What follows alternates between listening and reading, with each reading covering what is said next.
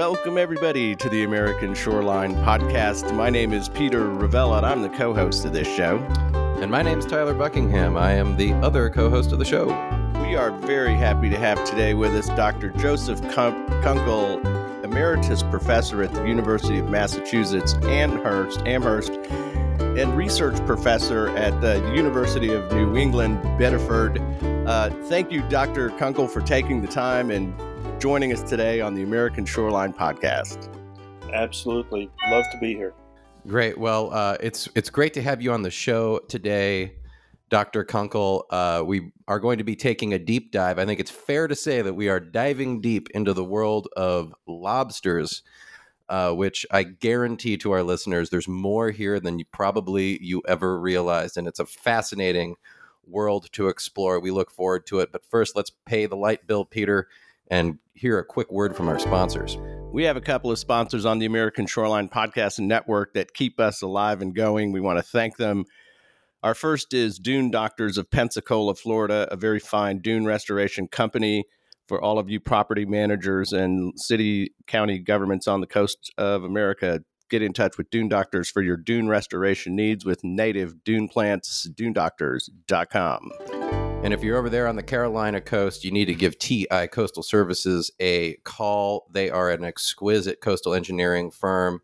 And I understand they're quite busy these days. So if you have coastal engineering needs along the Carolina coast, go to ticoastal.com. Learn more about these guys. They are the best in coastal Carolina. And our good friends uh, at LJA Engineering, headquartered here in Austin, Texas, but 28 offices around Texas and the Gulf of Mexico. LJA Engineering, superb coastal engineering firm. Reach out to them at lja.com. Well, Joe, again, it's great to have you on the program. Uh, let's just dive right in. Why don't you tell us a little bit about what you study? Well, I, I've studied a lot of different organisms, all the way from uh, cockroaches to mice and uh, uh zebrafish, and but since uh, about twenty, a little more than twenty years, I've been studying pretty seriously the lobster and uh, its uh, structure and function. Originally, I was interested in its blood chemistry because uh, that was one of my uh, expertise in uh, biology was studying the storage proteins and what they're used for, like yolk proteins, how they're used in uh, embryonic development. And so I started studying the uh, lobster on that basis uh, until uh, my funders, uh, that was uh, NOAA, wanted me to take a look at shell disease in lobsters. And I was drawn crying and screaming, uh, I know I want to study storage proteins, uh, into the fascinating area of shell disease in lobsters, in the American lobster, that is uh, a prime organism up here in Maine and all of New England, in fact. So I, I've been studying lobsters for the last 20 years. So uh, obviously, you've you've had a uh, long career of studying uh, critters, uh, both terrestrial and and marine. I guess it's safe to say. But uh, tell so what you you became interested in the lot before you got brought on by NOAA and the funding to do the the shell disease uh, you were interested in these protein. Tell me, tell us a little bit about what your initial interest was in the in the lobster, particularly. Well, in the lobster, uh, goes through a molting cycle like insects go through a molting cycle. So they grow by they have this exo so-called exoskeleton that is the skeletons on their outside rather than our endoskeleton which is on the inside. So we have bones, but they have a cuticle. So insects have a cuticle, and lobsters have a cuticle, and that's made up of uh, protein and uh, uh, a polymeric uh, carbohydrate, chitin, and I was interested in the proteins that go into that. Those proteins are made in a another tissue. Uh, in uh, in insects, it's called the fat body, and in uh, crustaceans, it's called the hepatopancreas. So that hepatopancreas is this place where they make a huge amount of protein. It travels through the bloodstream. It's secreted by that tissue. It travels through the bloodstream and it's taken up by the epidermis when they're making their cuticle.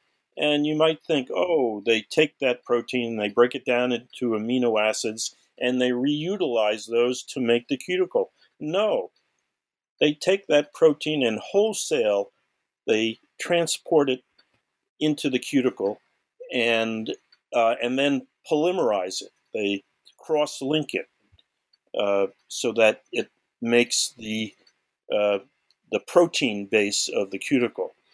The other protein that I'm interested now, in. Now let me let me, for the benefit of the less uh, scientific uh, part of our uh, audience, when you're talking about this protein being formed in in the interior through the pancreas here of the animal, but you're, you're saying it gets to the epidermis, and I just want everybody to know we're talking about the skin essentially, which is the shell of the animal. So it it moves through the, but the the building material for the shell. You're saying moves is produced inside the animal, moves through the bloodstream, ends up at the shell surface, apparently the outer layer. Of course, they have this outer outer shell, but it you know it's the rather the conundrum of the arthropods, that is including crustaceans and insects, that they have to build their new cuticle inside the old cuticle. So, how can you do that when it uh, is, you know, the old cuticle is smaller and you have to make a bigger house inside the old house? So, th- that's the beauty of the arthropods and their ability to grow through these molting cycles where they build an old uh, a, a, new larger house inside the the smaller uh, old cuticle, and then they molt and they blow themselves up into uh, by uh, in the case of insects they swallow air. In the case of crustaceans they swallow water and that just inflates them and then they have to harden that uh, new cuticle in its expanded size and after they have ex- expanded it and hardened it, then they start eating to fill in the all this new space. They, of course, they regurgitate all the, the water that they swallowed to inflate themselves, and now they have to start eating to make their tissue grow. All right, I've got some questions. How so? How uh, how frequently are now i imagine that any lobster at any moment in time is undergoing this process at, at some degree is that correct? Yes. And uh, typically in the early stages before they're legal the american lobster will do it several times a year. By the time they are you know a pound and a quarter uh, ready to be uh, bought and sold and eaten, uh, they are only doing it once a year. And then when they get to the 10 and 20 pound size, which are I- illegal to catch in Maine, those sizes um, molt uh, maybe every three years. So, uh, and then, and that extends so that they, they can people say that they can live for over 100 years, and that's based on the fact that uh, after a while they don't molt every year. They molt uh, every three, maybe five years once they get really big. What is the lifespan of an oyster? I mean, an oyster, a lobster. I'm not switching species here. I mean, lobster. Well, that's just it. We, we don't know. Yes we don't know. Uh, of course, oysters are one of my other loves. Another show. Another show. But uh, the lobsters total lifespan probably approaches 100 years, if not more. And the the the maximum size, uh, the record is about what forty four pounds. A lobster of forty four pounds is that the largest one we've ever caught? Yes, I you know I I don't really deal with those that sort of information. I understand. That is, I mean it, that's one of those uh, believe it or not or Okay, but we record book. Okay, so what's interesting to me is you're talking about the harvestable sizes here a little bit, and uh, uh, said we we catch them around a pound and a quarter. Uh, those are babies, aren't they? No, pound and a quarter is a an edible is a legal lobster. I understand, but ha- but in in the looking at it sort of in a lifespan way, it's still a toddler, isn't it? I mean, they're. I'm not saying they're not tasty. They, they can reproduce. No, they they can they can produce eggs under that size. okay. Okay. So they're reproductive by that point. They can, they're reproductive already, and it's just that they're one of these uh, what they call an indeterminate size organisms. There are relatively few of those Hmm. in uh, in nature. What does that Uh, mean? another one is is the uh, the fruit bat. Okay, which, you got to tell uh, me what what growing. indeterminate size animal? What does that mean? it means that they don't like we're adults you know we sort as adults we reach our maximum size and we really stop growing perhaps we grow in girth but we That's maybe true. we even start shrinking a little bit but a lobster and a fruit bat uh, and a um, south african uh, uh, the Xenopus laevis, which is a South African frog. Hmm. Those are three organisms that never stop growing. And that's a very unusual phenomenon Oh, among organisms. that is fascinating. Usually you you level off at a certain size and then you eventually die. Okay. But uh, But not these guys keep growing and then eventually die. Yes. Now, can I? I'm gonna. And I- lobsters have very few real enemies that once they're that big, it's really hard to crack their uh, skeleton or exoskeleton. So So- basically, there there there's no external threat to them as far as being predated uh, out there once they Right. reach a a large size like that. Except Yeah, for, and- except and for can- us, So we're big predators. Mm-hmm. But they they also their uh, exoskeleton can be corroded. I mean, it can be eroded, corroded, and uh, so some of the on these huge lobsters, I have pictures of them on my website. Some of these huge lobsters have uh, what looks like uh, severe damage to their chela, where um, it sort of looks eroded away, and those individuals probably haven't molted in in three or four years, and as a result, um, all the things that happen to an organism living under sea could happen to them, Okay. and they haven't yet renewed. That's the beauty of the lobsters; they can renew their exoskeleton periodically, and uh, w- when they molt, they, they come out this really beautiful, pristine new cuticle. Wow. Fantastic. So But that has to serve them for the next uh, several years in the case of the real large Okay. lobsters. Well, let's talk a little bit. We're going to dive into the science here. And for the, the folks that are listening, the point of this conversation today, Joe, is that we're going to talk about what's happening in the lobster fishery and how it's changing. But before we dive into, the- you know, the real science of what's, what you're seeing in the water, um, let's talk a little bit about the lobster fishery and the history of this animal and how it's been prevalent through time. Um, Tyler, this is something we were talking about beforehand, and we're interested in this uh, Well, down here in Texas. It's not our no. territory. Well, and and uh, it's just such an iconic uh, food item, you know, in New England of the lobster roll, going to the lobster shack. I mean, it's it's uh, synonymous with that New England kind of summer culture. But uh, you know, I was curious to I, in my research for the show. I was curious, you know, what is the history of this animal? It looks like it's millions of years old. You know, it definitely just looking at it, you're like, that is an old darn creature there. So my first thing is like, this thing is obviously specifically evolved to exist in a in a kind of narrow bandwidth that it's very good at because it's it, at least that's the way it looks to me and in fact I I believe I read that it has been around for quite a while.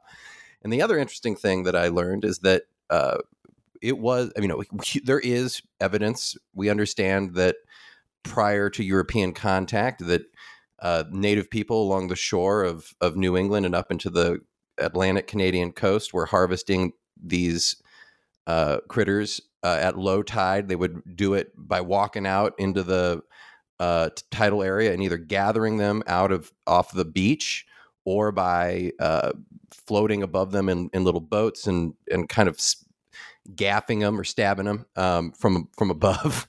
Uh, but they were they were consumed, they were eaten, and of course, very different type of fishing than what we are engaged in today, which is an industrial scale uh, fishing operation worth billion, hundreds of billions of millions of dollars. And I, I understand if you if you uh, extrapolate that out to the broader economic impact of of lobster, it's perhaps over a billion dollars. So this is big business on the American shoreline today.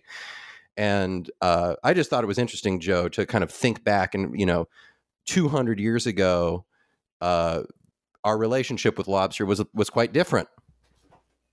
Yes, and uh, the story goes up here uh, was that lobsters were being fed to the uh, prisoners, and uh, actually, Massachusetts, once it became a state, passed a law that you couldn't feed uh, prisoners lobster more than five times a week. of course, they didn't have they didn't serve it with butter. My my my rejoinder to that is, well, they didn't have butter. and, it, it was a prolific animal and prolifically harvested and harvested not um through pots down 30 50 feet down but kind of along the shoreline wouldn't it tell us how the distribution of the animal has changed really oh well um, 20 years ago, actually, the lobster, the center of the lobster population was south of Cape Cod. It wasn't in the Gulf of Maine. So south of okay. and uh, that may be a little bit difficult for people to think who don't think about New England, but there's a big break between uh, southern New England, which is south of Cape Cod, and the Gulf of Maine, which is which serves both northern Massachusetts, New Hampshire, and uh, Maine, as well as Canada, uh, Nova Scotia. So now, uh, well, 10 years later, well, 10 years ago, the center of the lobster population was actually in the Gulf of Maine, in the southern sort of region of the Gulf of Maine. And now, 10 years after that, the center of the lobster population is in the northern part of the Gulf of Maine. So, over mm-hmm. um, and and uh, whereas prior to that, it was relatively stable. That is, the center was south of Cape Cod, and now due to global warming, we are the whole population is moving north. All right, let's. There's a bunch of good questions here. Yeah. So, historically, the range of the American lobster was as far south as Virginia, wasn't it? If you went yes. way back. Yes, and they, you, you, can still catch them down there. You can still catch them off of Cape Hatteras. Okay. Uh, in the deep canyons. All right, and and when you say the center of the population, and that's uh, are you, is that a scientific term or is that a commercial term? Are you talking about where they are caught commercially? Or are you talking about sort of the, the dense population range? Explain that to us. The dense population, yes. the the population range of of any organism uh, can be either global or it can be local, and the uh, the the uh, American lobster is, was centered uh, on the New England coast or the Mid Atlantic coast, perhaps uh, you could think of it, because I mean New Jersey had a a thriving lobster industry prior to the the, the move north, and um, and I, I'm sure that there are certainly lobstermen or people who have lobster licenses in New Jersey still who will catch the occasional lobster. You know, just for local use, for their own personal use. Uh, however, uh, a, the center of the population was uh, south of Cape Cod, but broadly it, it, it spread out, its distribution spread out north and south. So northward all the way up into uh, uh, past Nova Scotia into the Gulf of St. Lawrence and south all the way to Cape Hatteras. And um, of course, it was sort of what they call a normal distribution. There'd be the densest population, again, was south of Cape Cod, and it just spread out uh, uh, gradually northward and southward. So, Joe, uh, what? So, obviously, uh, you know, we have to use our imaginations when we're imagining these deep canyons and kind of this ideal habitat where the lobster would ideally want to live. Can you can you uh, describe that for us? Describe the where the ideal lobster habitat. What are its characteristics? What's the water temperature like? What are they feeding on? um, naturally? Let's start with that. Well, um, naturally, they live in quite a few habitats. Uh, they can live in in rocky uh, bottoms where they will uh, have uh, little caves that are in the rocks, uh, and however, they can also live in in uh, mud bottom where they will make burrows and so they'll have a burrow. So they're quite adaptable in terms of where they can live. Plus, they, they can live all the way up into uh, the tidal. As, as you said, they originally were collected by just uh, the Indians uh, wandering out in, into the tidal areas and, uh, and, and finding them among the rocks. And uh, yes, they do exist all the way down into the deep canyons. Uh, they prefer a temperature of uh, 15 degrees uh, centigrade. So that's uh, I don't Do I don't math, let's say uh, 15 degrees centigrade. That's going to be 59 degrees Fahrenheit. Kind of chilly for us yeah. people, but not for so, a lobster. They like they like those cooler water they, temperatures. They prefer it. Yeah, they prefer yeah. that temperature. And so in the summertime, uh, uh, where the the shoreline temperature uh, rises above 59, they will migrate to deeper water. And the, the lobstermen know all of this, and so they will leapfrog their, their traps. So they'll start out in the spring, uh, relatively inshore, and as the um, as the hmm. spring progresses and summer progresses, they will leapfrog their traps further and further out until um, so that they can follow the uh, the migration of the lobster into the colder water. Got it. So let's just pause on that. The the animal's annual cycle is temperature sensitive. Where they are in the environment from the near shore to the offshore, that progression in and out is a temperature based migration, is what you're saying. Yes, of course, some locations have a constant temperature almost all year long. I mean, some okay. of the some of those uh, uh, canyons have right. a much more regular temperature. Uh, they're not really that much affected by the seasonal changes, and so some populations will not migrate, some populations will migrate Okay, so is it safe to conclude, based on what you're telling us here, about the historic range? We can say from Northern Virginia all the way up into the St. Lawrence, up into Canada, is sort of the where you can find these critters. But the center of gravity of the lobster, lobster, not the fishery, but the animal, has moved, as you're saying, in the last 20 years from Cape Cod up into the Bay of Maine and so, as a common commoner down here in Texas who's not familiar with the lobster very much, what you're saying is that migration, that movement, is it fair to say that's a temperature based shift? What do you think accounts for the fact that the population of lobsters has been moving northward over the last 30 years, which is a very, very quick time frame biologically? Yes. Well, um, basically, it it is temperature driven. However, part of the driving had to do with shell disease. Uh, the basically the the fishery south of Cape Cod collapsed, and it collapsed in the time frame of shell disease developing, and as a result of shell disease, uh, uh, once we get into shell disease, you'll will know that it particularly kills females that are reproductive. As a result, there was a collapse of the reproductive replacement of the population.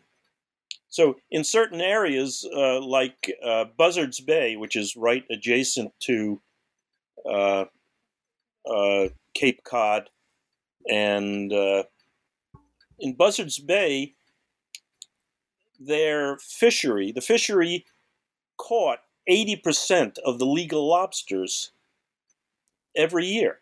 In in what time frame? When are we talking about? 1990, 1980? Uh, nine, uh, prior to 1996. Okay.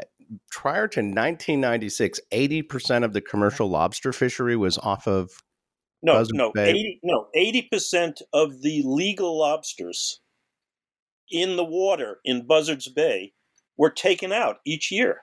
Ah, thank you. They, they caught all of the, almost all the legal lobsters. There are hardly any lobsters that got beyond legal size because they were all caught. Okay.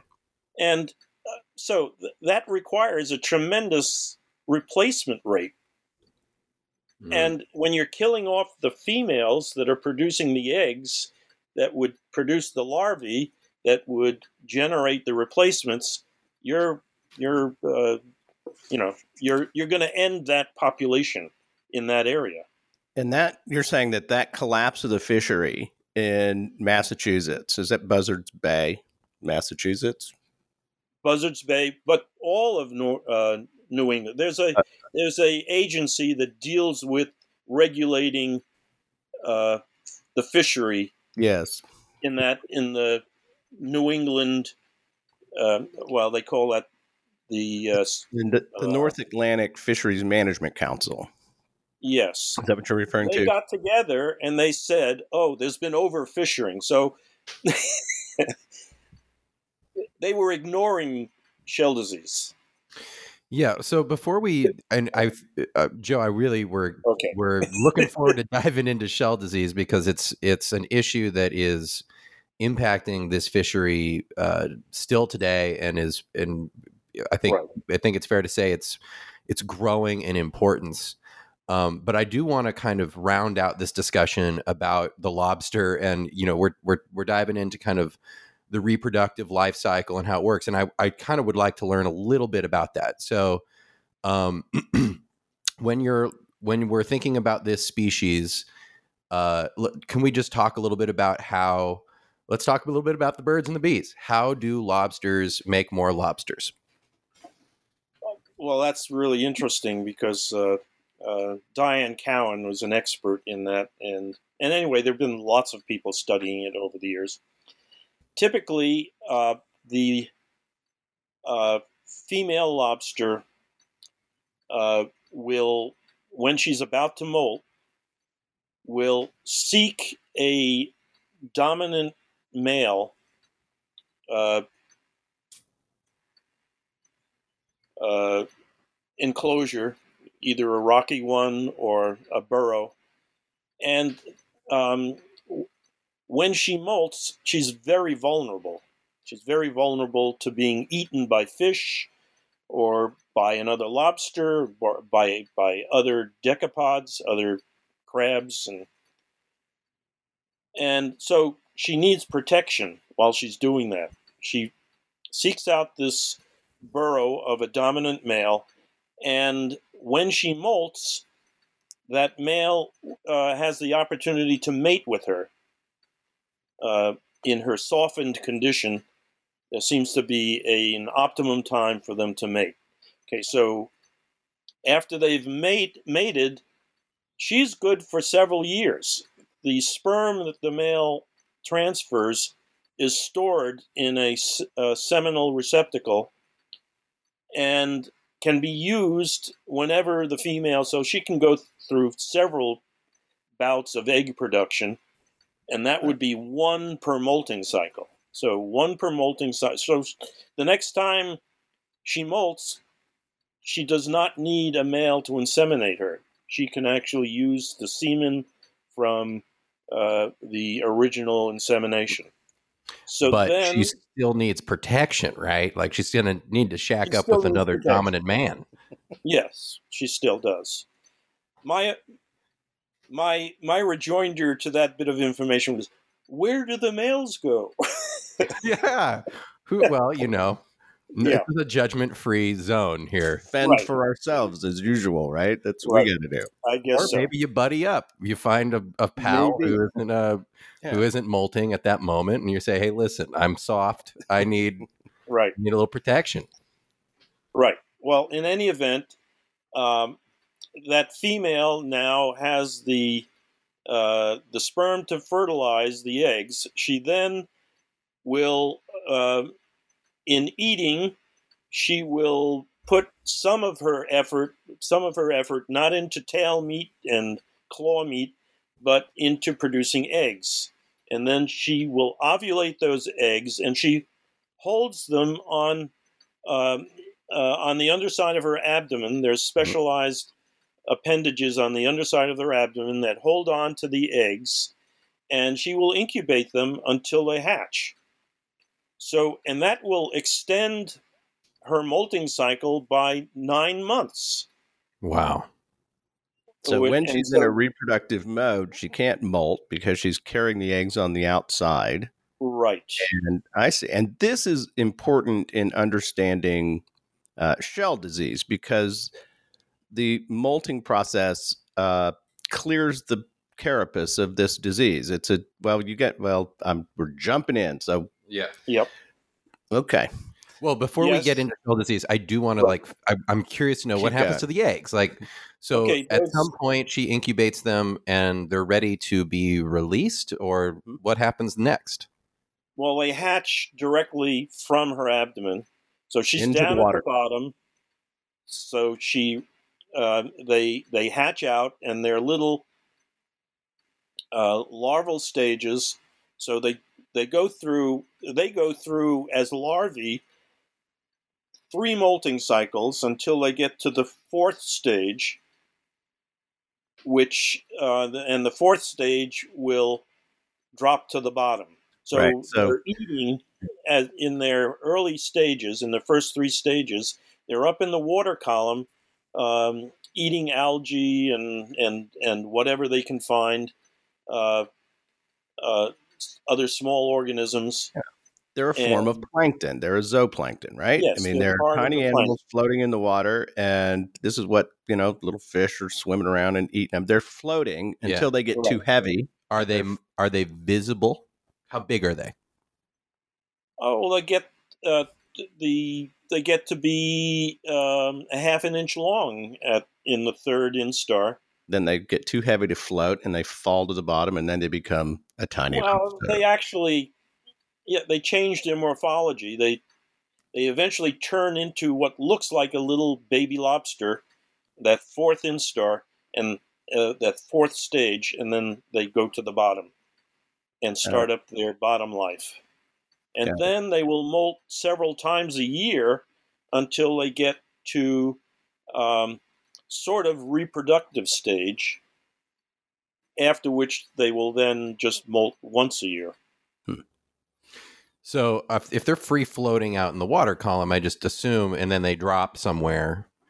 Uh, not everywhere is suitable. You know how do uh, I guess it's just I guess it's a it's a dice game at that point. You're just it's just probability that you're going to that the little lobster is going to land in a good neighborhood. Yeah, find a good Well, neighborhood. Well, you are um, the, that female is producing thousands of eggs. In order to just maintain the population, only two of them have to survive. Okay. Wow. So, uh, yes, it's a it's a um, a toss of the a toss of the die to say it nicely. Okay, so what we've in the in the larger picture, Joe, what we're talking about here, and we appreciate talking to someone who's been studying this animal for 20 years and uh, knows a lot about it. In the in the broader uh, context, the implication here that we're learning about is that lobsters are doing two things are happening in the in with lobsters. One is they're getting sick a little bit now in new ways, uh, and they're migrating northward for a variety of reasons, some of which is temperature dependent. Is that a fair broad brush conclusion? Yes, and they're and they're dying off in their southern extension, uh, partly due to the disease, And uh, partly, mm, partly due to the success of reproduction. Okay, and a couple of really quick questions. What do lobsters with the big claws up there, the American lobster? Uh, we're not talking about the Caribbean spiny lobster, but the ones up there. Um, they are they are built to, to eat a particular kind of food with those big old giant claws. Are they fish eaters? What do these animals naturally eat? Well, they're naturally um, eating algae and shellfish. So they're eating other shellfish that they crack with their crusher and pick apart with their cutter. So they have a Okay. crusher and a cutter So, yeah, claw. th- that's the big one, I imagine, is the crusher. The crusher. big one is the crusher. And they've got uh, they're not a fish eating animal. Not typically, but I uh, mean, they'll eat a know, dead fish on the bottom, but I'm talking about catching a fish and eating it. That's Right. not typically what a lobster would do, right? right. That is not their typical. Uh, a they- slow fish is a dead fish. So Do they uh do they uh predate other shellfish? I mean, are they out there like battling a crab and going to kill it and eat it? yes, yes, they will eat That's awesome. uh, other other decapods, other crabs, uh, and uh, they will eat other lobsters if they have a chance. Uh, so that uh, that makes uh, uh, lobster pounds a dangerous place to be because if you molt uh, with other lobsters around and they're hungry, they'll eat you. Well, They'll either me- they'll either eat you or they'll mate with you. It's one or the other. Well, they don't have burrows. They don't have Uh, privacy. sounds like you're screwed either way. Yes. anyway, uh, no, uh, uh, but I, I bring that up because I think there's a as we get further into this, the lo- the the uh, the diet of the lobster is, is relevant to the disease posture that's happening. But uh, here's something that I think a lot of people may not know. We all we know everybody. Boy, you know, surf and turf. You go to the place when it's a special night, you get a lobster. You know, it's not prison food anymore. This is the highest end, one of the highest end uh, food products out there. And the let's just give the, our listeners a scale of the fishery. Uh, as I understand it, in 2018, the Maine lobster fishery, about 100 million pounds of lobsters are harvested in Maine. At something in that neighborhood, I'd be happy to get more detail from you. And then the dollar value of this fishery, the direct dollar value of the animals are around oh, more than a half a billion dollars a year. This is a very big industry financially. and the secondary economic offense, effects of the lobster fishery, uh, as you explained, may be in excess of a billion per year. Can you tell us something about the harvest and about the value of this fishery being a Mainer, as you're a Mainer up there, where all this is going on? To introduce us to this fishery. Yes, well, uh, of course, um, it, it's an industry that is to a certain extent self-regulated, uh, uh, as um, the lobstermen choose their locations to set their traps, uh, but they are very protective of where they uh, set their traps, and so a, um, a, a fisherman from away which could be just any other area of Maine or any other state, who tries to set their traps in a certain area comes into conflict with uh, local fishermen. So there's a, there's a lot of uh, in some areas, uh, lobstermen will have shotguns in the back of their uh, hanging up uh, in their lobster fishery boat. Well, I mean, I've I've heard that uh, in Maine it is legal to shoot a, a fisherman who touches your pot, or it's it's it, it, if you go and mess around with another fisherman's pot, you're liable to uh, you're liable to to be really to yeah, I think so. Is that a defense? Well, I, am not I'm not so sure how legal it is. However, uh, you know, I moved to uh, Maine uh, from Massachusetts and I'm living on a block where I uh, we have some old time Mainers, and I was just reveling in how nice a neighborhood it was. And so my uh, across the street neighbor, who's a real old time Mainer, said, "Well, you know, just you know that that house down the block there.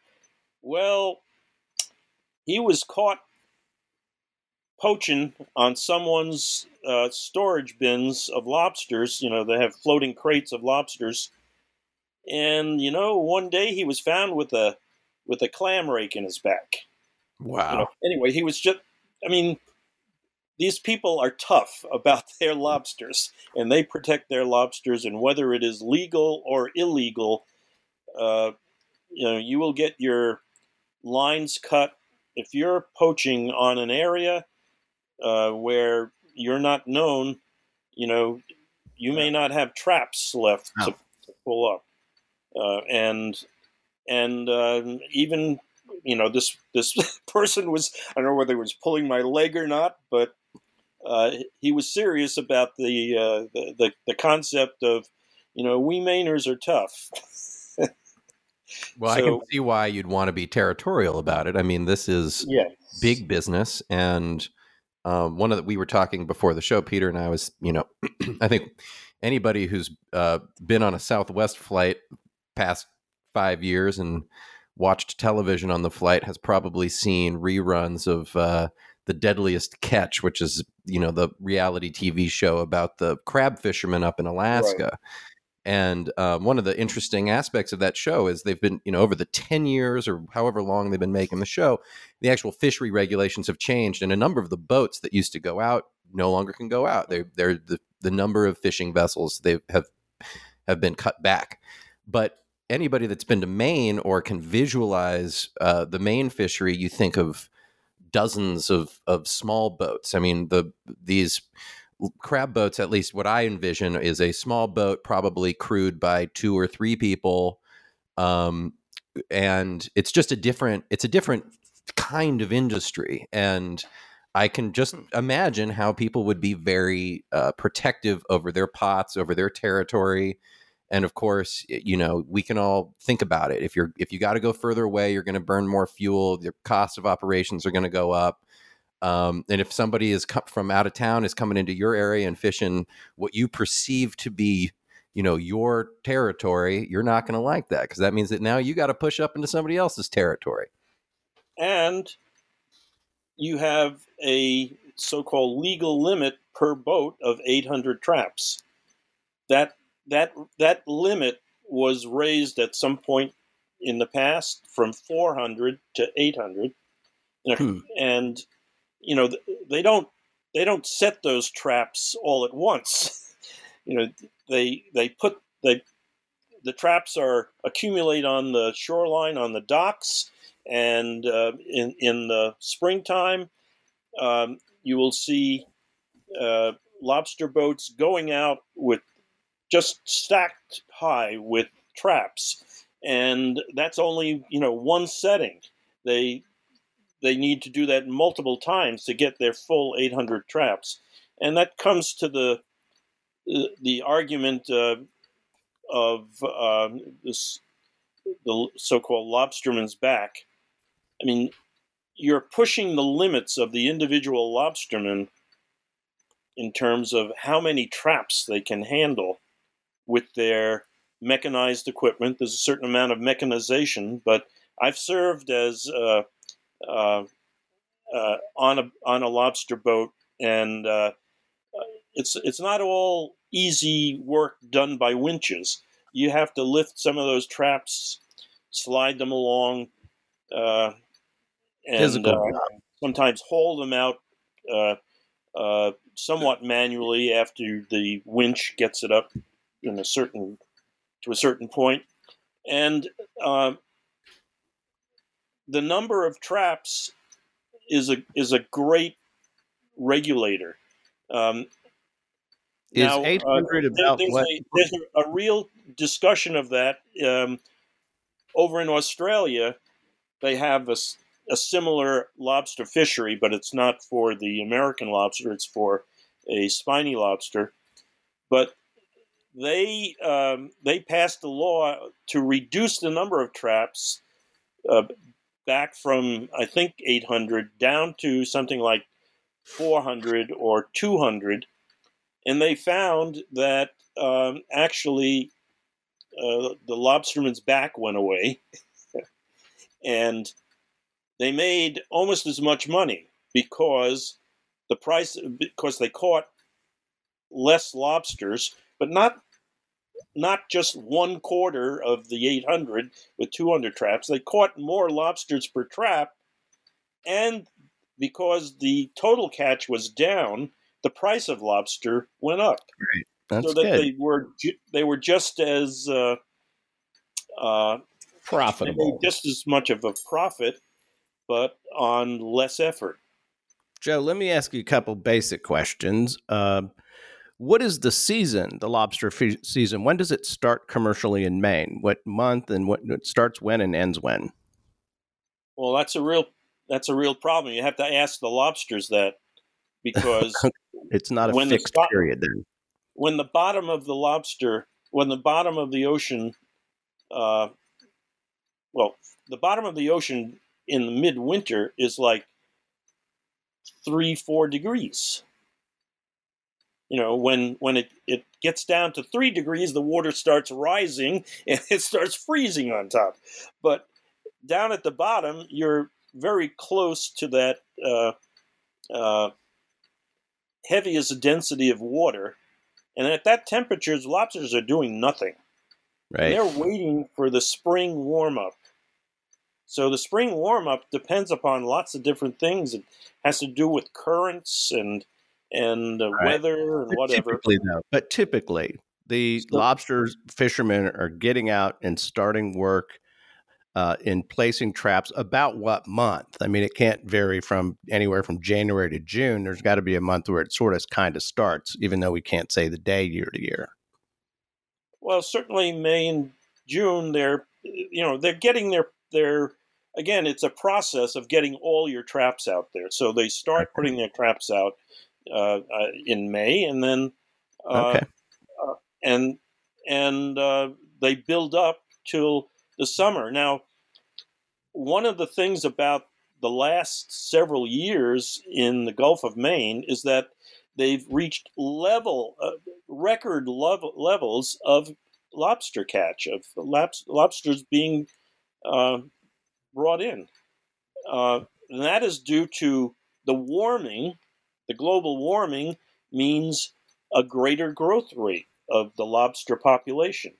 Well, huh. it's just maximized the number of lobsters being uh, caught that are active and being caught in the Gulf of Maine, so, I mean, it's a, a, was a huge rise uh, uh, hmm. compared hmm. to the collapse of the industry south of Cape Cod. There's been a huge burst of of uh, population size in the Gulf of Maine that has led to the uh, lowering of the profit because the more lobsters you catch, the less you get for them at the dock. Very interesting. So, uh, so we have a a a, a fishery that uh, that fluctuates. It's not a limited entry fishery like you would have in the Bering Sea on salmon, where there are a particular number of fishermen allowed to go out and catch salmon. This is is this an open fishery, and the limit is in what is the density of traps of, uh, available to any particular boat. Is that fair to say? And I'm asking this well, is kind of by, it's limited by the uh, um, a lottery for new ah, fishermen. Ah, okay. Licenses. So there's a fixed number of licenses available. Yes. And uh, do you know what that number is? How many fish? How many lobster fishery uh, licenses there are? No, I no. Okay. I, I'm I'm really a a laboratory and All right. biologist, not we, particularly interested in the sociological right, part okay. of it. But I but I am aware of it. But uh, and, and I know that they are right now. They are bidding on. You know, there's a lottery, and people are bidding on getting licenses.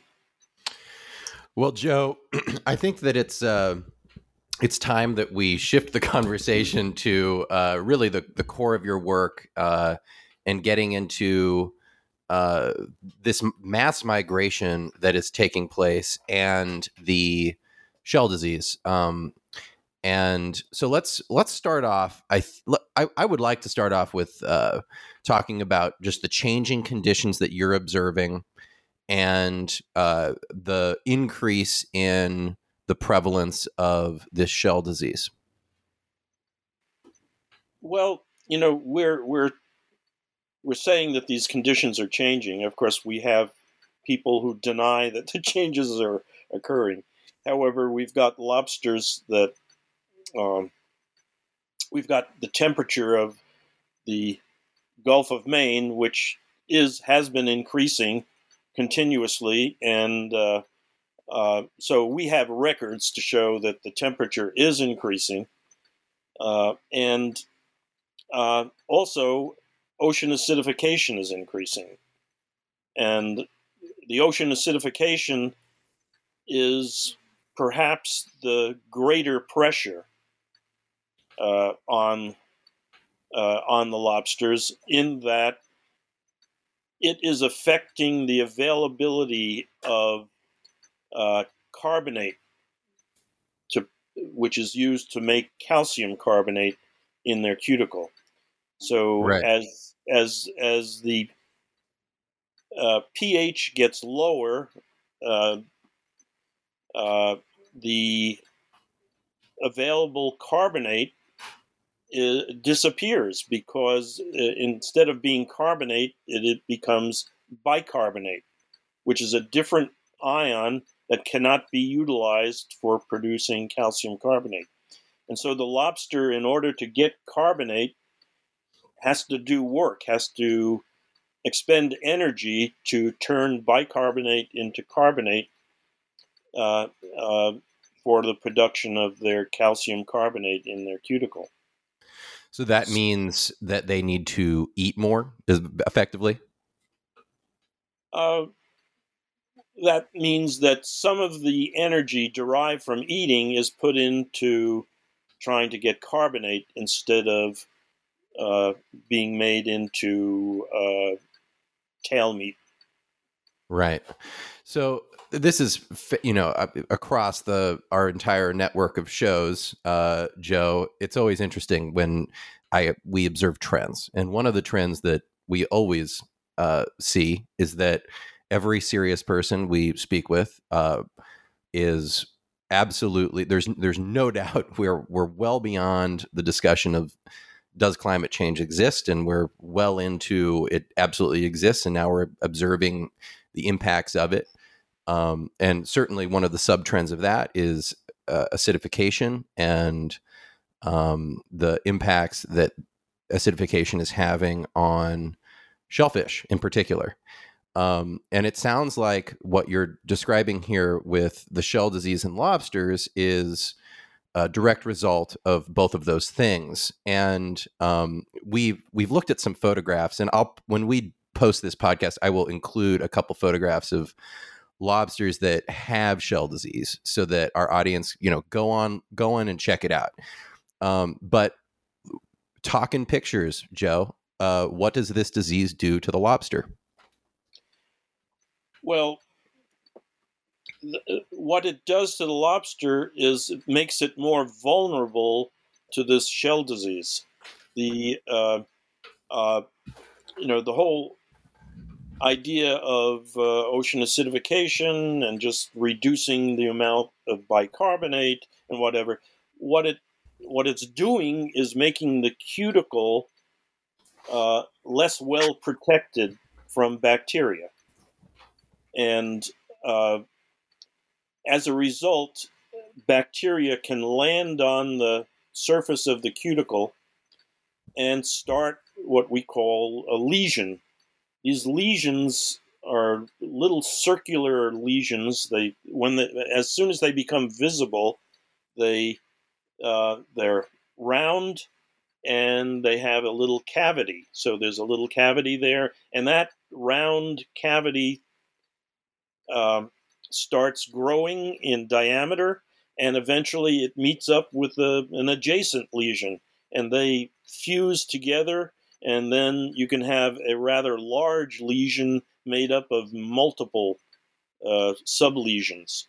And that lesion can lead down uh, to the to the epidermis, that is the the tissue that's producing the cuticle, and uh, when it does that, and it can eventually breach that uh, epidermis, then the lobster is essentially dead. I mean, when, once you open the, obst- the lobster's blood, uh, open bloodstream to the ocean, uh, it will not be able to escape from predators, and it will be eaten very, very quickly. Yeah, I mean that sounds that sounds like it's just got an open wound at that point. Um, now, well, they're they're fighting at that point. They're fighting against the disease, and so they're trying to build new cuticle under the old cuticle, and this is just adding to um, the cuticle underneath the end, so-called endocuticle, and uh, however, that takes away from them making tail meat so, uh, however, they can very often they can uh, survive until they molt again. In which case, they can molt away this shell disease and have a new cuticle. But um, if if the if the lesion is severe enough, it will penetrate penetrate the epidermis, and then the animal is dead.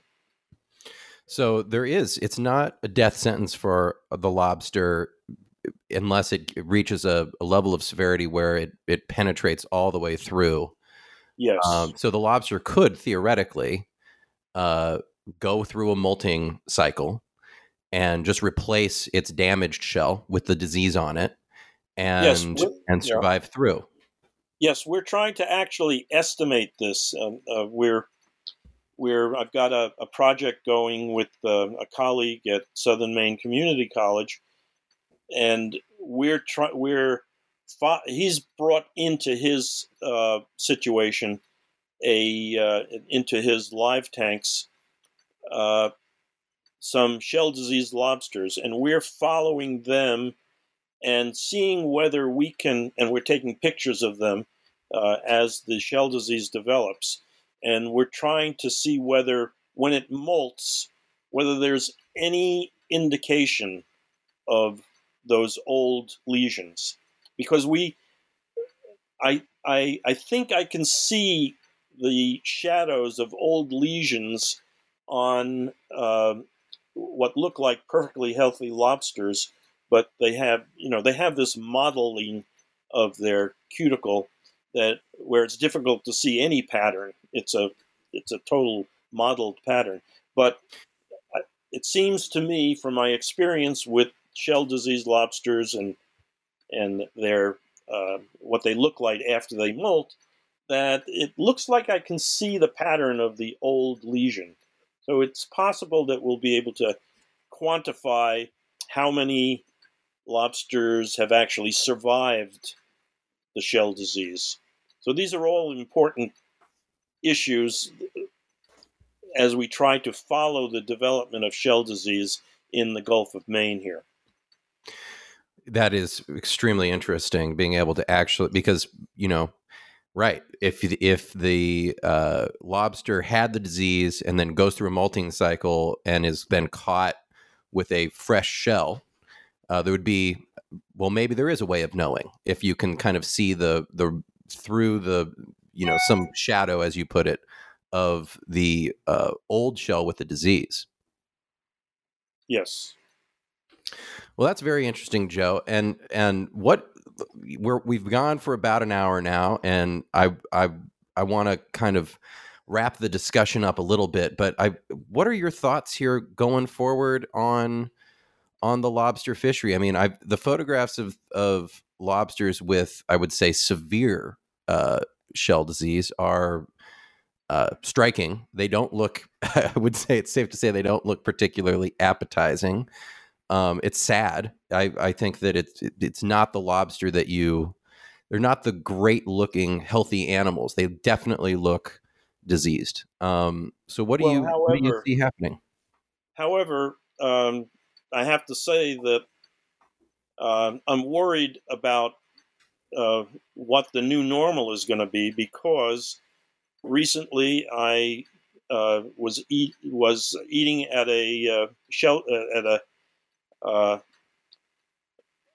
uh, a restaurant nearby uh, on a dock, and I, I, was not having lobster. But when I got up, I passed by another table.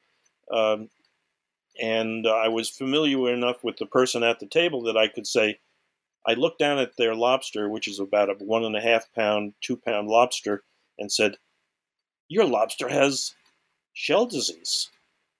And I was I was stunned. I had never seen a lobster with shell disease actually on sale. Usually those lobsters would be uh, routed to the cannery where they would uh, process the lobster meat and can it rather than uh, have it for sale as a live lobster. So I, am I'm, I'm concerned about the fishery uh, uh, in the Gulf of Maine. The projection of global warming and ocean acidification would suggest that it's going to get worse before, if it ever gets better, it's going to get worse in the near future. And uh, so I have been looking for strategies to actually slow the phenomenon down. And so we have a project going where we would be feeding the lobsters. Um, there's, a, there's a great debate about uh, lobster uh, lobster bait, what you use for bait. Um, the uh, uh herring that is their usual bait is becoming more and more scarce and more and more expensive.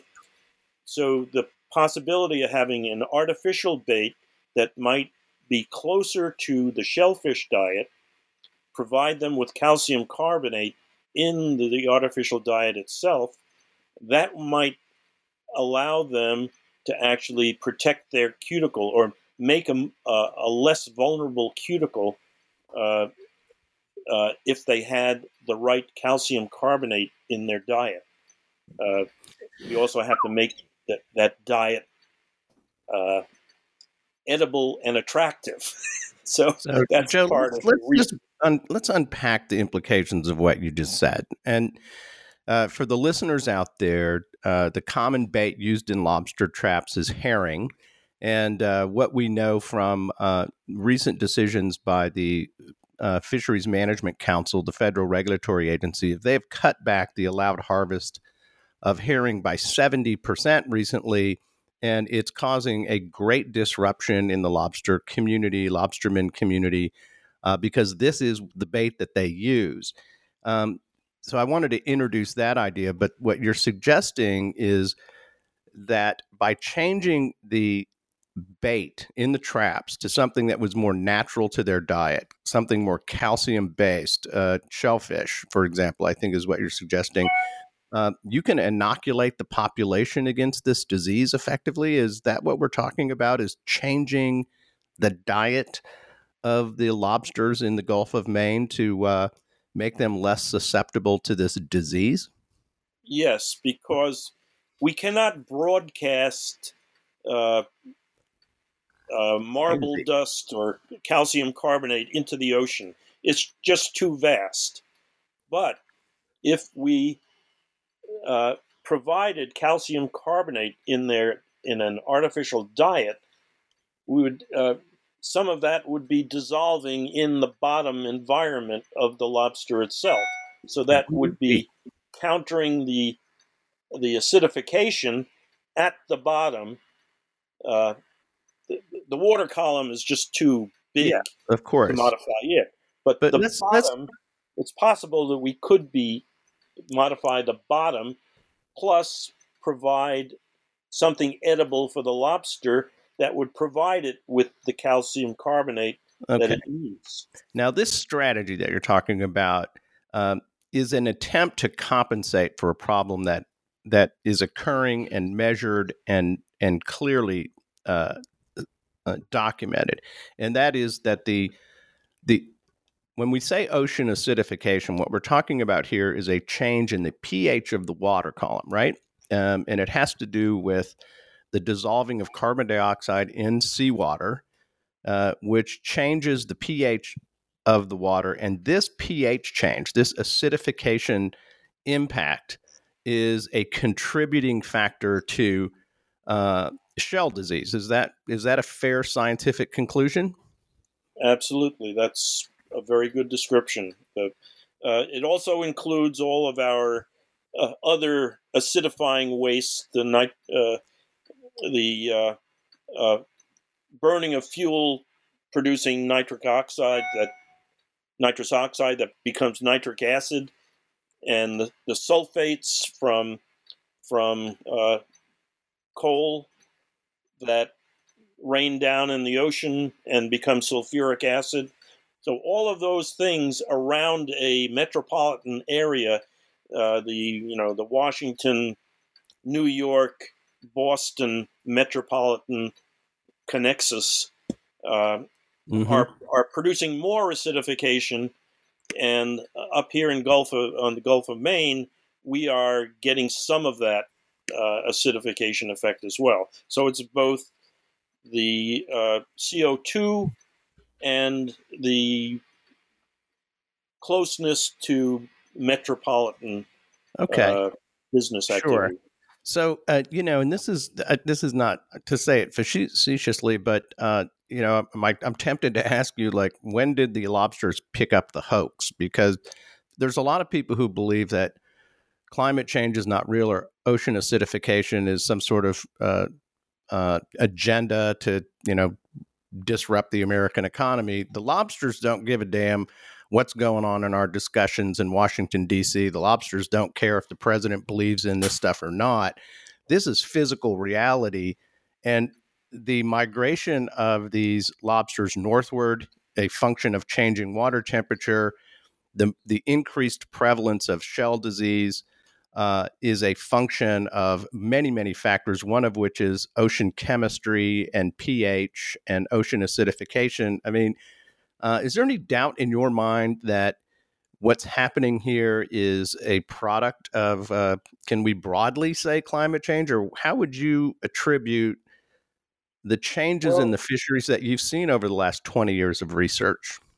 Well, I, uh, I have to say that you know, us humans are very poor in measuring those physical changes in the ocean.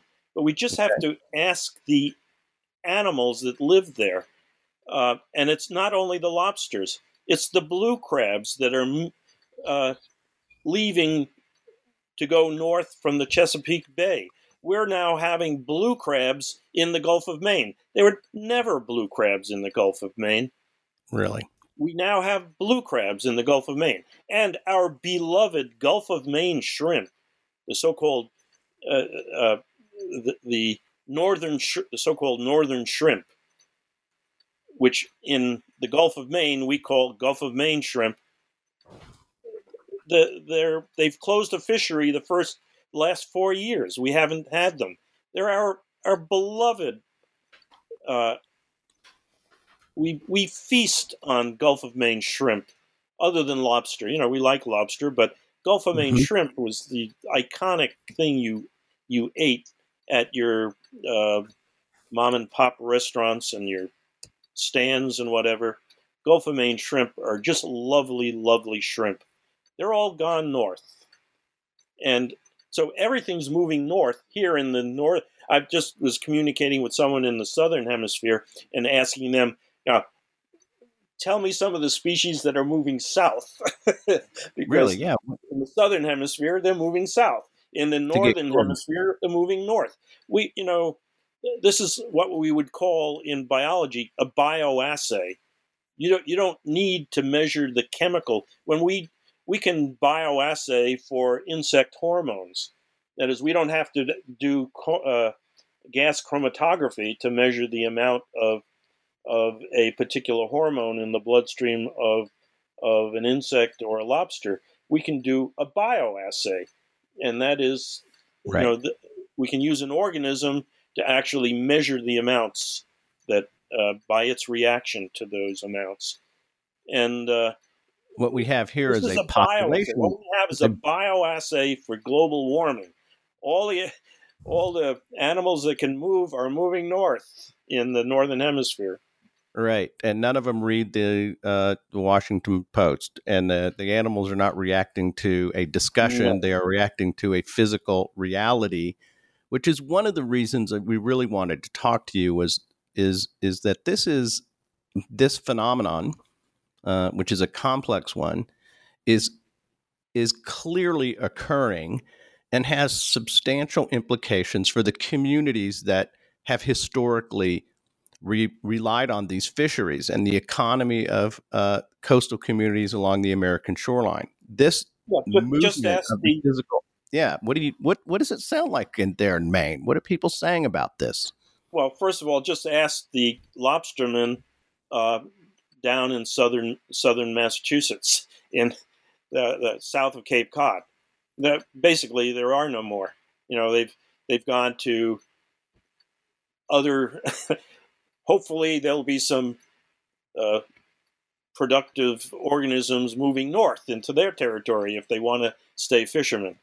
Uh, up here in Maine, uh, you know, eh, the the Maine lobstermen are um, are really making a lot of money at the moment. Right. Uh, despite the fact that they have to work harder for uh, their profit. Uh, th- there are plenty of lobsters to be caught right now. Uh, and uh, mm-hmm. unfortunately, the crash, the crash of the lobster population is in the future. And it's, it's hard to look into the future when, you know, you're putting your kids through college, you're putting your uh, you know, you're you're buying your cars, and up here in Lobsterland, uh, the lobstermen very often have a second boat that they race. That's only for racing, hmm. and they have a wonderful lobsterman's uh, way of life up here. But that that is going to crash, and all of that is going to be uh, history if we don't control this ocean acidification and the uh, epizootic shell disease, which is the this shell disease shell that disease. discussing. So, Joe, a couple. This is kind of this is important about the relationship between the physical environment, the health of the fisheries and the environment, and the community structure and the economy of coastal communities. Uh, we we read about it a lot in at Coastal News Today, uh, and so it doesn't sound like you're much of an optimist. Here's my question: South of Cape Cod, the collapse of the fisheries down there, the lobster fishery, you said was a function of you know the of the uh, uh, uh partly of the intensity of the fishing. Uh, it was a function of the susceptibility of female reproductive lobsters to this well, disease. I, I, don't really think it was a. a, a, a sorry to for over talking you, yeah, but it wasn't in. a function of of the of the severity of harvesting. As I said, uh, in Buzzards Bay, they were taking out eighty percent of the legal lobsters, and they were replaced every year. They were replaced by by uh, new lobsters becoming legal, and um, got it. So it was shell disease. The the the the council uh, was really trying to cover up shell disease. They didn't want to mention shell disease because no one wants to think of the lobsters as being diseased. No. They don't want to eat a lobsters that's diseased. They wouldn't want to buy a lobster that's diseased. And so it, they they were just quiet about that. Got and it. and and blamed it on overfishing. It wasn't overfishing. It, it was shell disease. Are you concerned that that pattern is going to occur up in the Gulf of Maine where you are? Well, we're already seeing it. I mean, the, I'm I'm cooperating with NOAA. I'm going out this spring in in May May 1st through May 17th. I'll be on the so-called fourth leg of the groundfish survey, and we have a protocol that is being applied in all legs, all the way down from Cape Hatteras. They're examining the lobsters, and I've uh, presented them with ways of looking at and recognizing shell disease. And each lobster is looked at and and diagnosed whether it had shell disease or not. And also, the we've got another project going, which is to see whether encrustation, so barnacles growing on the cuticle um, are correlated with the shell disease. Uh, to see whether you know this is a uh, uh, a cluster of uh, things that are happening to the cuticle, uh, making it more vulnerable to. Uh, and th- that would add to my understanding of vulnerability right. of the cuticle. Is there is a is there a correlation? Be- mm-hmm got, I understand a correlation between uh, incrustating the barnacles and other things and the underlying shell disease. And uh, right. yeah, I can see it'd be easier to, to, to, detect, wouldn't it? Yes, it would be yeah. another thing to mark down on a chart to follow. And and what we've found is that the shell disease is clustered. Uh, even though lobsters don't pass the disease from one to another, it is clustered and in my interpretation, that means that somehow the vulnerability is clustered. And that means that perhaps yeah. the local conditions for mm-hmm. the vulnerability, causing right. the vulnerability, uh, are clustered. And if we can, if we can actually understand those conditions, we could actually have a forecast and say, in this area of of yeah. the Gulf of Maine, you should harvest everything early because if you wait, shell disease is going to develop. Wow! And so that would be a way of of um, uh, at least ameliorating the results that may be inevitable. That is, that shell disease is going to increase, and that uh, usually in the in the fall you don't see shell disease because they have recently molted and they have a nice clean new cuticle. However, that some of those individuals are vulnerable and the shell disease will actually appear over winter, so that in the springtime you're going to have a, a lot more uh, shell disease being uh, uh, visible because they've overwintered. And I tell you, you know, it sounds like Joe, and and this is out to all the scientists out there who are uh, down in the water, down in the mud, uh, out in the labs, and on the boats, uh, doing the work of documenting the conditions along the American shoreline. I think you guys are the trench warriors in what's happening uh, on climate change and the first to see it. Uh, while the popular debate may may be highly politicized, the the world of scientists and the world of the researchers who are deep down in the issues is not. And uh, I, I think it's hard to argue with the facts that you're laying out that the shrimp industry, the, the, the Gulf of Maine shrimp industry has been closed for four years. It's changing. The blue crab presence in the bay for the first time historically the presence of the shell disease. And I, we haven't mentioned the Gulf of Maine clam fishery, which has also undergone a tremendous transformation recently. Um, are you familiar with that, or can you enlighten the audience a little bit about what's happening with the clam fishery in, in the Gulf of Maine? Well, I, am a uh, uh, uh, I'm a clammer right here on Pine Point. I uh, if you look at the uh, surf clam uh, population distribution, they don't even consider Gulf of Maine. They haven't even considered Gulf of Maine as being a place where surf clams are are collected. Uh, I mean, you go down to Rhode Island, the the the beaches are just littered with surf clams uh, shells. Uh, up here, much less so. However, uh, I can go out there uh, on my local beach and I can collect a five gallon bucket of surf clams and have have a good clam chowder for the next month uh, uh, from those surf clams. So, um, yes, those the, the the clams are also moving. We have soft clams here. I'm studying. We're, I, we have a project on the local uh, soft shell clam. Uh, some people call them piss clams.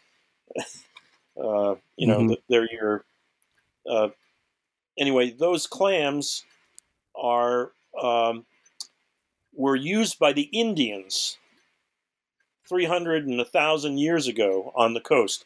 And we're studying the shell midden and comparing it to the local modern soft shell clam. Yeah.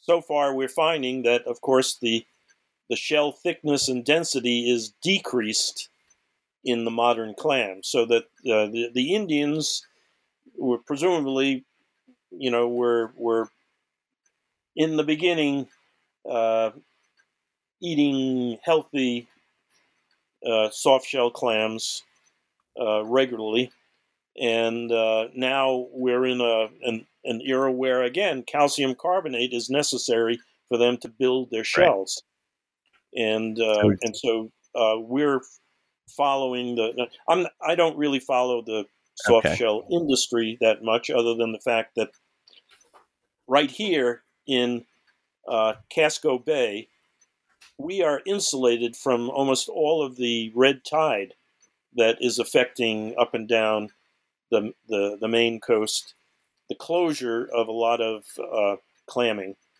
but uh, in our uh, uh in our little Scarborough river, which uh, outlets into into uh, uh, uh, into the bay here.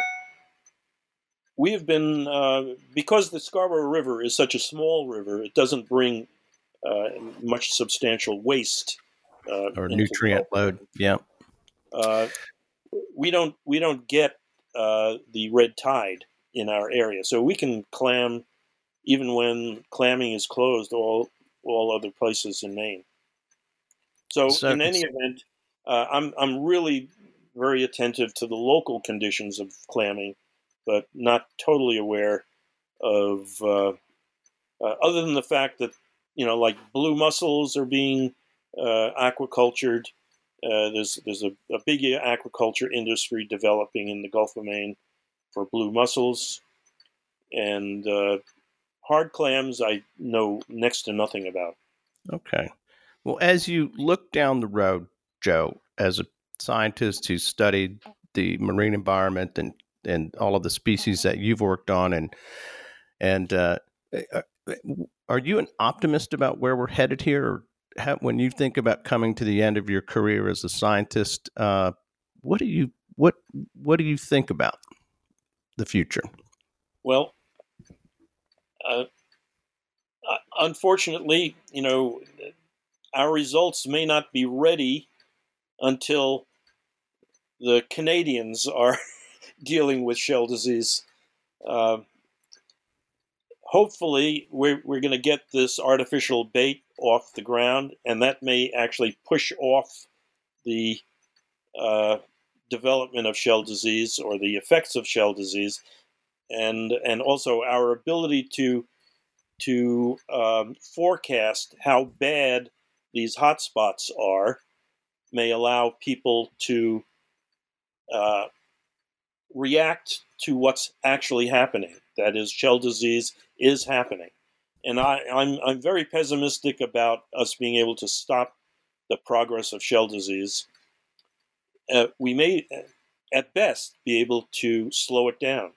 But that's going to be, if we can slow it down, it'll mean a great deal to the uh, shell fishermen, lobster fishermen uh, of of uh, of Maine, and lobster loving Americans everywhere. Joe, yes. I have to say, I had myself a surf and turf for uh, Valentine's Day with my girl, and uh, it was it was really, really quite lovely. And uh, I I think that the work that you're doing and and the the research and understanding that is being developed of uh, on this particular fishery but we could expand it across the the whole american shoreline and all of the fisheries that uh, tie the complex web of of our coastal economy uh, this stuff is absolutely tremendously important. And joe i think the work you're doing is uh, great for all of us who love lobster and want to be able to to go get one and and eat them. And I have to say before before we close out, you know, the lobster is a particularly, I think, uh, important species to think about here because visually, when you think of a lobster, you know, you go to the seafood place and you see the tank and you can see them in there. And when you get it on your plate, it's like a it's a damn display. It's a visual thing. You have a big crustacean, a big shellfish on your uh, plate, it it it it speaks when you're when we're talking about this particular uh, disease and that beautiful animal being damaged and and being the the range being modified, et cetera, et cetera. But when you think about that that beautiful animal on your plate and it not being the way that you envision it, I think that that will have resonance with people and uh, could help spur change. Yeah, hopefully. Uh, just in closing, I, would say that uh, just yesterday I visited a, uh, an, so-called inland lobster facility uh, that had thousands and thousands of lobsters that were being ready for shipment. And I examined as many as I could and only found one that uh, had shell uh, a little indication of shell disease, and that that means that there's been a processing by the lobstermen as they catch them that they are eliminating, but but simply by throwing it back into the ocean, the ones that have shell disease, and uh, and so we end up with a sicker fishery. You take the good ones and you leave not the bad in a sense ones. because it's it's not contagious, but right. We're you know, we're only seeing the tip of an iceberg that um, is developing. And uh, the, the question is, you know, how, how do we talk about it? And I, I thank you for, for hosting this because it's allowed me to talk uh, in a, a, very open way uh, about something that, uh, you know, in polite society, in the polite lobsterman society, you don't want to talk about their industry falling apart. But right. Uh, but and and actually they're they're at a peak right now, as I said, because of yeah. all the lobsters growing because of of the warming conditions. Yeah, we're, So- in the sweet spot right now, but it doesn't Right. that doesn't sound like it's going to stay in the sweet spot. Uh, Dr. Joseph Kunkel, uh, emeritus professor at the University of Massachusetts Amherst, has been our guest on the American Shoreline podcast, and uh, and I know you- you're not a person who uh, cares about the honorifics, but Joe, I wanted to include your title.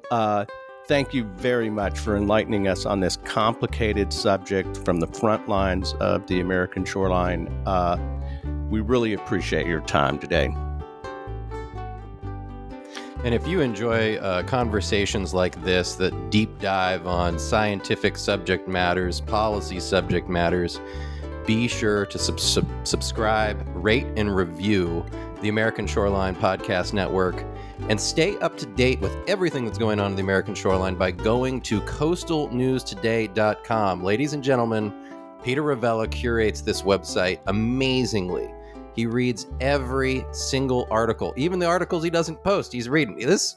I think it's fair to say that Peter might be the most knowledgeable coastal news dude on the American shoreline. In fact, I'm going to say that. but please subscribe, rate, and review. Uh, go to coastalnewstoday.com. Um, Peter, any any closing words? Well, uh, follow us on Twitter at Coastal News 365. Subscribe to the American Shoreline Podcast Network on Apple Podcast, Google Podcast, and Spotify. There are 16 shows on this network from professionals all at work in all angles of the American shoreline. Uh, we really appreciate all the listeners out there and the supporters, and we appreciate the hard work of people like Dr. Joseph Kunkel for everything you do, Joe. Uh, keep doing it and uh, keep us informed. Let us know if you figure out an angle to make this better. Please give us a call. We'd love to have you back on.